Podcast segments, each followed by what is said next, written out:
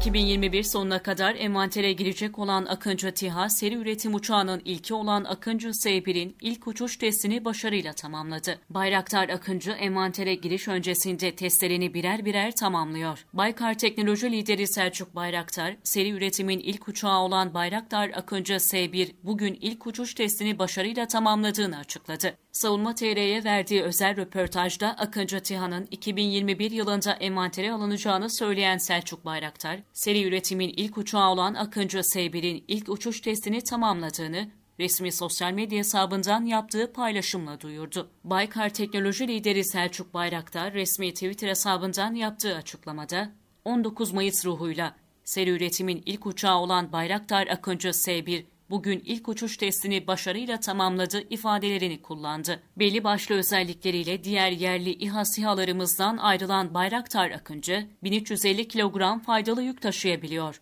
Buna ek olarak Akıncı, Aselsan tarafından geliştirilen ASA radarın entegre edilmesiyle hava-hava muharebesi kabiliyetine sahip olacak. Gökdoğan ve Bozdoğan füzelerini, Mamle, Teber 82, KGK 82-83 son füzesini ve MK-84 mühimmatını taşıyabilecek. Akıncı TİHA, Türkiye'ye İHA ile hava-hava muharebesi ve gelişmiş yapay zeka kullanımı kabiliyetlerini kazandırması açısından önemli bir kazanım olacak. Akıncı TİHA ilerleyen yıllarda hava savunma içinde kullanılabilir. İlk etapta 6 adet teslim edilecek olan Akıncı'nın teslimatları 2021 yılında başlanacak. Akıncı TİHA'nın ASA radarının 2021 yılında Aselsan tarafından Baykar'a teslim edilmesi planlanıyor. Ayrıca Akıncı için elektronik harp podu da çalışılıyor.